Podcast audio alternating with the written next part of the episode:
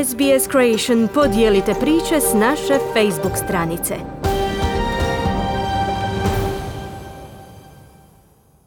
Klubovi talijanske serije A na generalnoj skupštini održanoj u srijedu glasali su za nastavak prvenstva 13. lipnja, ali konačnu odluku će donijeti talijanska vlada. No oči sportskog svijeta uperene su prema Njemačkoj i Bundesligi, koja će ovoga vikenda postati prva velika liga koja će ponovo krenuti s natjecanjem nakon pojave koronavirusa. Nakon dvomjesečne pauze Nijemci ovog vikenda kreću s natjecanjima u prva dva nogometna razreda. Klubovi su prošli 7-dnevnu izolaciju nakon testiranja na koronavirus i spremni su za nastavak prvenstva. Bundesliga uspijeva postati prva velika svjetska liga koja se ponovo pokrenula, rekao izvršni direktor Bayerna Karl-Heinz Rummenige za časopis Sport Bild. Kako će Bundesliga biti jedina liga na TV-u, očekujem da će nas pratiti oko 1 milijardu ljudi, dodao je. Strogi zdravstveni propisi znače da će se utakmice igrati na praznim stadionima sa oko 300 službenika na i oko arena. Igračima je rečeno da ne pljuju slave u grupama ili dodiruju ruke suigrača, dok će neki klubovi koristiti glazbene podloge i kartonske navijače kako bi poboljšali atmosferu na utakmicama. Momčadi neće izlaziti na teren istovremeno niti u dječjoj i pratnji,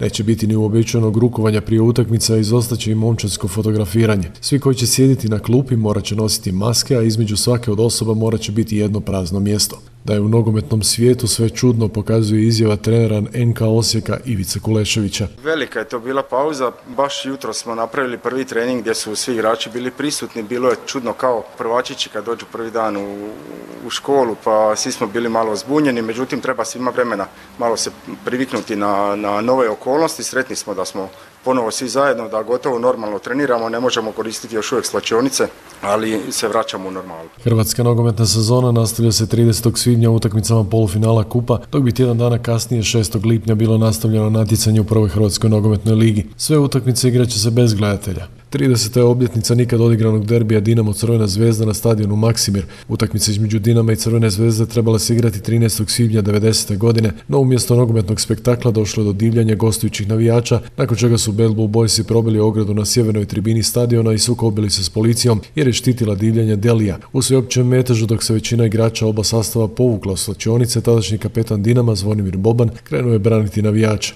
Ja nikad nisam htio zauzeti nekakvu ulogu heroja, jer mislim da su pravi heroji naši ratnici koji su kasnije iznijeli pravi teret rata i stvorili svima nama ovakvu Hrvatsku. Zbog toga je Boban kažnjen sa 9 mjeseci neigranja, a kasnije mu je smanjena na 4 mjeseca i izbornik Ivica Osim nije ga vodio na svjetsko prvenstvo u Italiji. Nakon toga je odigrano još jedno cijelo prvenstvo, a Dinamo je na Maksimiru pobjedio Crvenu zvezdu sa 3-2 i to 18. svibnja 1991. godine, dan prije održavanja referenduma o samostalnosti u Hrvatskoj. Zanimljivo je da je američka televizijska kuća CNN neodigranu maksimirsku utakmicu uvrstila među 5 nogometnih utakmica koje su promijenila svijet.